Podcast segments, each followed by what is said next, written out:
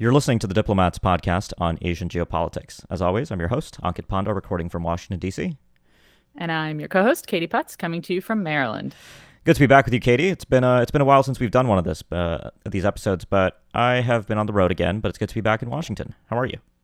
I'm doing great. It's it's uh, finally warming up. Summer is is coming. That that's right. And uh, I guess to try a segue here. As as summer looms here, so too is diplomacy picking up in the Asian region. Uh, that was wasn't the best segue, but uh, we have a lot going on this week uh, in the region. We have, of course, the G7 summit. That's that sort of pulled most of the headlines. Uh, as we record this podcast, the summit hasn't concluded yet. So for listeners, we're going to save that one for uh, probably the next episode, but we'll talk a bit about the G7 and um, how that's gone down in Hiroshima in Japan. But Katie, we have another really interesting summit um, over on the other side of the region that we look at on this podcast, which is the meeting between Chinese leader Xi Jinping uh, and the heads of state and government from around Central Asia uh, for the first ever China Central Asia summit uh, in person. And you wrote about this recently, and, and I think this is an, an, interesting thing to talk about since it's a obviously it's it's a new format in this in person uh, manner it sort of gets at some of the previous themes we've talked about on this podcast regarding um, Chinese strategic objectives in Central Asia. So, before we kind of get into what happened at the summit, uh, can you tell us a little bit about the origins of this? I mean, how did this actually come to be, and, and how are we now at this place where Xi is personally meeting with these leaders uh, for this new uh, type of summit mechanism? Where did this all come from? So, you know, there are a couple other similar formats in which an external power uh, essentially gets the most diplomatic bang for its buck by meeting with all five Central Asian presidents or all five Central Asian foreign ministers at the same time. Um, from the external powers perspective, uh, like I said, it's more bang for the diplomatic buck. So when U.S. Secretary of State Antony Blinken um, he's not going to travel to all five Central Asian countries, but he can go to Kazakhstan and meet with all five Central Asian foreign ministers. Uh, the United States, for example, launched its, uh, they call it the C5 plus one back in 2015, and that's been a pretty consistent format. Uh, the United States didn't invent this format, however. I think Japan was the first to have a format like this. Their version of the C5 plus one goes back to 2004. Um, and I think that this method of meeting is reflective of, of external powers sort of viewing Central Asia as a region. Um, and this has both positives and negatives. I think the individual differences between the states get kind of lost when they're all approached together. There are very big differences between Kazakhstan and Turkmenistan, for example, in terms of how they operate um, and the kind of economic systems that they have. But there's a lot of commonalities. And so I think China, as I, I think the most surprising thing maybe is that it was only in 2020 that China started meeting with the Central Asian leaders like this. Mm-hmm. Now, there have been similar mechanisms. We have the Shanghai Cooperation Organization, we have the Collective Security Treaty Organization, um, which are larger organizations uh, and sort of have more history, but also critically include both China and Russia in them.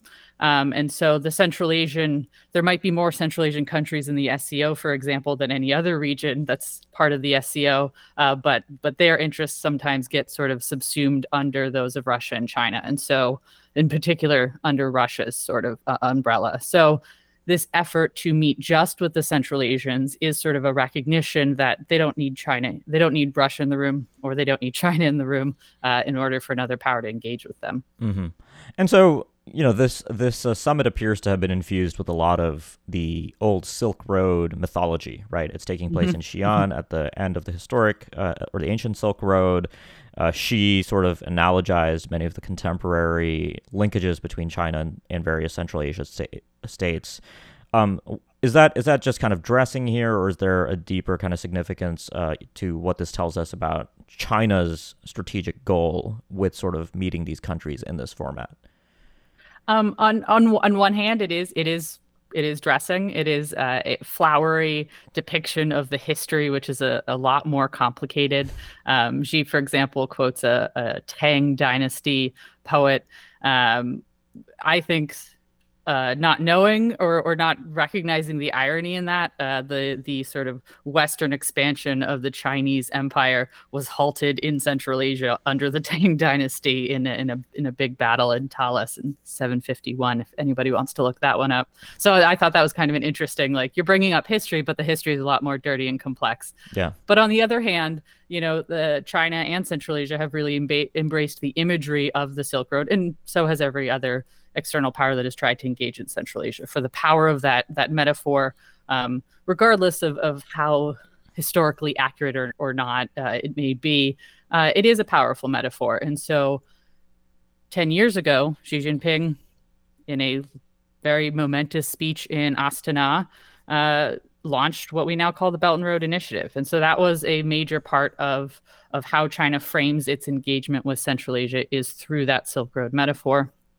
Um, and it is very trade heavy. It is very uh, economic focused, but there are sort of additional issues that that have been lumped into to with that.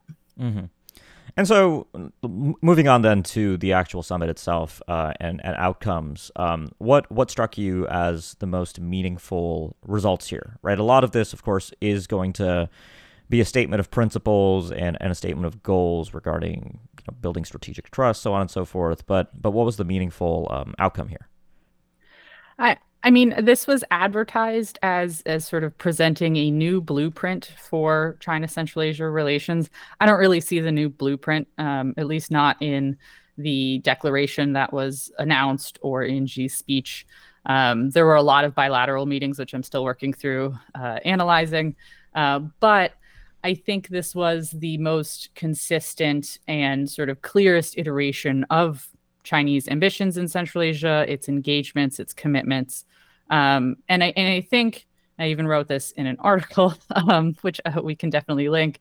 Uh, you know, one of the probably more important points, uh, certainly for those of us uh, thinking about the geopolitics of this, is that in the declaration, the Xi'an Dec- Declaration, the Chinese side sort of states that it firmly supports the development path chosen by the Central Asian countries and supports all countries in safeguarding national independence, sovereignty, territorial integrity, and adopting various independent domestic and foreign policies. Now, those who have listened to me talk about Central Asia's foreign relations before will recognize the independent sovereignty, territorial integrity, um, which a, a U.S. diplomat once uh, told me was the the holy trinity of relations with Central Asia. Um, this pops up in in most uh, in most uh, agreements between Central Asia and an external power is this sort of mandatory recognition of their independence, sovereignty, and territorial integrity. I think certainly right now, some people might read that as a little bit of a dig at Russia, um, but I don't think that's how it's intended. Um, it is interesting that in none of the statements I've read so far, Ukraine has never once been mentioned. Russia has never once been mentioned. It's as if that that none of that is happening. But I, I, think we all know that I'm sure they talked about Ukraine at some point, right? Like yeah. it seems insane that that never came up. Um, but it's not in any of the statements. So I think back to your sort of original question, what the sort of major takeaway is that clear image of of what China is presenting to Central Asia, which is exactly what it's asking for. Um, I think this does, however, sort of point us towards a future in which there is this continuing presence of China in Central Asia, and it's welcomed by Central Asian countries. And that does propose questions to Russia's legacy involvement in the region. Um, you know, Russia has extremely tight economic and political and social and cultural ties with Central Asia that are that are not going to like fade overnight. Um, but but China's not going away either. Um, I think those thinking extremely long term it, you have the building blocks of conflict there, but they're not really at odds at this juncture either. So I, I, think it would be too early to say that, that that's a friction point. Yeah, I mean, it seems like the the mutual pull here, probably going back to all the way back to like 2010 and the March West era in Chinese foreign policy, is that both Central Asia and China see advantages in you know respectively diversifying their prior uh, you know not reliance but their prior economic interdependence with uh, various other countries, right? For Central Asia, it's it's Russia. China presents the not the new opportunity, but the opportunity that has more capitalization to be pursued. And I think that's mm-hmm. some of what we've been seeing over the last ten-ish years. And for China, similarly, uh, you know, looking inward in Asia, looking westward has been a priority under Xi, especially. So I think that trend appears to have, you know, appears to remain, continues here, obviously with new dynamics at play like Ukraine, like um, the concerns about Russia. But um, I think uh, you know you, you I think you put it well in your article, right? I mean, this is not all about Russia. There are real interests that are driving these countries to um, meet in this in this format. Um, in terms of the the big divergences among the Central Asian states, you know, to kind of avoid amassing all of these you know countries into a single amorphous blob, what is the what strikes you as the most meaningful sort of divisions within the Central Asian states when mm-hmm. it comes mm-hmm. to China right now? So I'm I'm still working on on reading through all of the bilateral statements. Um, four of the five Central Asian leaders are also making state visits uh, attached to this uh, summit. Uh, the fifth, uh, the president of Turkmenistan, he was, I think, the second foreign leader to make a state visit to China in the very first week of this year. So that's why he's not doing it now. Um, so there's a lot of material to get through. Um, and I, I, will be writing an article for the next magazine issue. This is a plug for that too, um, focused on those those internal differences. But just as a, I guess, I guess a teaser, you know, there there's a lot in common um, when we look at, at the bilateral joint uh, statements that are that I've I've gone through. There's sort of the same common themes show up in every single one. All of them, I believe, reference the one China principle, for example, and and specifically mention Taiwan. Um, all of them focus on this on the Belt and Road, um, sort of including sort of the power of the Belt and Road and economic relations. Where there are divergences, um, you know, you have, I think, Kazakhstan is essentially first among equals when it comes to relations with China. Uh, the next, so part of this summit has been institutionalizing this summit. So they plan on holding these every two years, rotating it between China and one of the Central Asian states. Kazakhstan is next in 2025. Um, the Kazakh president opened uh, Kazakhstan's third consulate, I believe, in Xi'an during this trip. There was an investment forum, bunch of other things. Um, so I think Kazakhstan has the deepest relations with China on on one hand, and those are very much built on on economics, um, but also again that that sort of origin of the Belt and Road.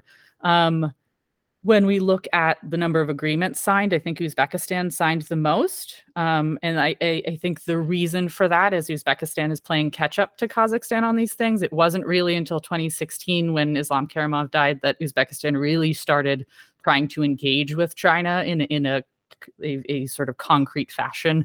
Uh, Karimov was a bit of a, an isolationist at the end, um, so I think Uzbekistan's sort of catching up on on Kazakhstan on those things. Uh, and then the other interesting thing that a really good analyst named uh, Niva Yau, who has uh, written for us a number of times, um, she's at the OSCE Academy in Bishkek.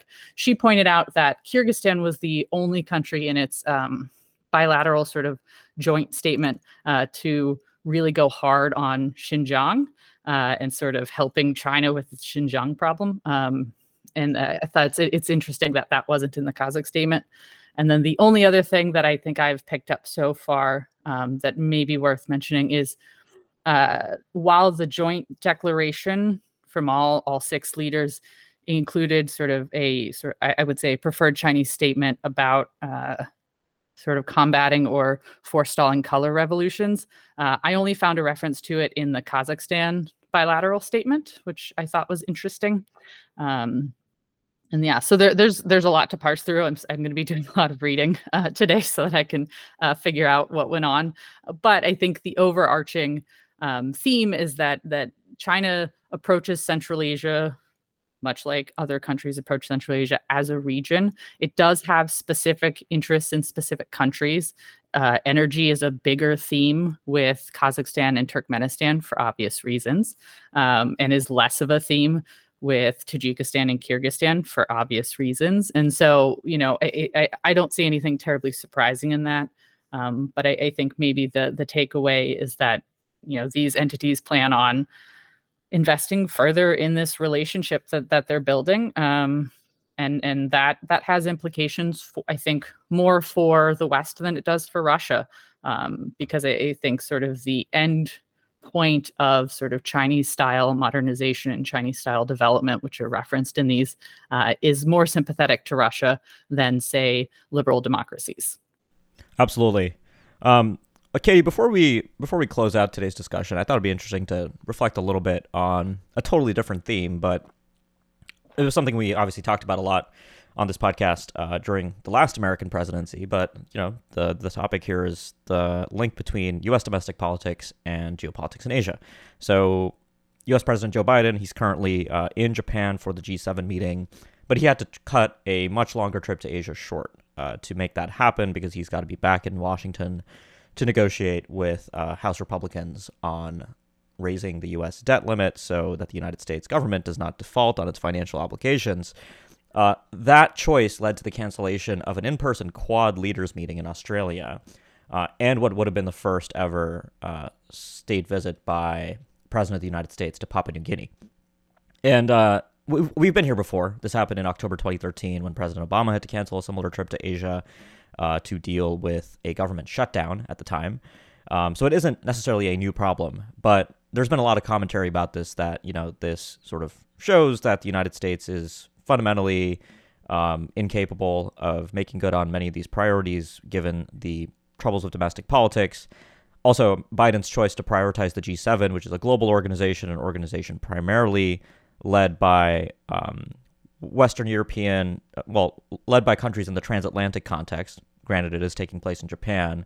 Uh, shows that when the administration says that the Indo Pacific is the priority theater, that's perhaps not the case given the decision to cancel the Quad summit and the Papua New Guinea visit over the G7. Now, some of that, you know, strikes me as a little bit overblown because I think the G7 does have substantial importance for the United States in ways that do have relevance in the region itself. Um, but I'm wondering, you know, what your take on all this is. What is what does Biden canceling this really tell us about how this administration or the United States more broadly uh, is thinking about Asia? I mean, I, I I think it would be a lot worse for Asia if the United States defaulted on its debts. I, I think that that is something that needs to be forestalled.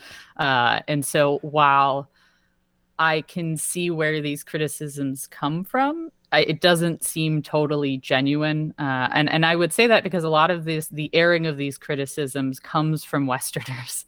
Um, you know, I don't hear Australian commenters, for example, um, sort of decrying Biden turning away from Asia uh, by can by by sort of by default canceling this Quad summit. I think there's an understanding, certainly in uh, the other uh, democratic countries in Asia, that also have leaders and domestic problems that sometimes upset their foreign policy goals. Um, that it's sort of they're not happy about it, but also they get it. Um, I mm-hmm. think if anyone maybe has the right to kind of be frustrated with this, it's Papua New Guinea. This would have been their very first uh, U.S. president visiting. Um, this does, I, I think, I don't, I think setback is too harsh of a term, but it does sort of stem progress in sort of Oceania and in the South Pacific for the United States. That's sort of a, an area that the U.S. has tried to be a little bit more active in, um, but I think this is not the first time that something in, in Oceania or, or the South Pacific gets taken off the schedule because of other things. And so if yeah. that happens again and again and again, um, you get the message. That said, like I my first comment, I, I think it would be much worse uh, if the United States defaulted. Um, that would be much worse for the global economy than than anything. And and maybe this sort of goes back to U.S domestic politics and there's a criticism here of of the forces in the United States that are kind of forcing this.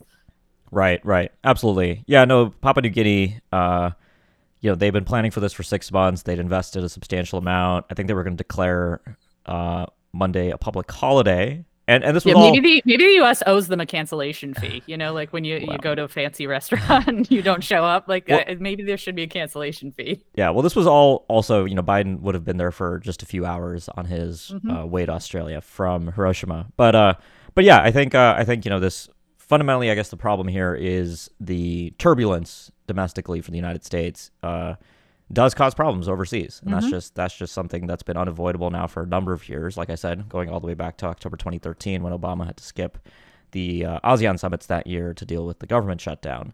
Um, so it's not a new issue, and I think one of the advantages, perhaps, of the U.S. having been in this position now for as long as it has, is that people are less surprised when these these kinds of events happen. I remember back in 2013 when Obama canceled that mm-hmm. trip, there was a lot more, I think, there was a lot more uh, sort of hue and cry from the region about that. Oh yeah, the the pivot was dead. Um, the United States is never paying attention to Asia again, and none of that has really come to fruition. Right, exactly. Uh, I, I, think it was definitely a little overhyped. Um, and I think we have to ask ourselves, you know, the source of that overhypeness, you know, was that was a domestic audience talking to a domestic audience about a domestic issue, but framing it as a foreign policy issue. Yeah, and I think you're uh, right that this so... is one of those things that the chattering classes, he says on a podcast, uh, tend to uh, uh, concern themselves more with than uh, I think I think realistically is warranted. But you know, just wanted to reflect on that briefly. But uh, you know, we'll be back soon to to talk a bit more about about the G7 uh, and about regional issues. But uh, I think let's leave it there for now. It was uh, great as always to get to talk about Central Asia. Yeah, absolutely. Always always a pleasure to hear your insights. Uh, thanks for joining me, Katie. And for our listeners, make sure you subscribe so you can keep up with future episodes. And if you've been a subscriber for a while, but you haven't yet left us a review, please do so. You can do that anywhere you get your podcasts, and we really do appreciate that. And finally, if you have suggestions for Katie and I on what you'd like to hear on future episodes, please uh, do reach out. We're always happy to take that into consideration. Thanks a lot for listening, and we'll be back soon with more.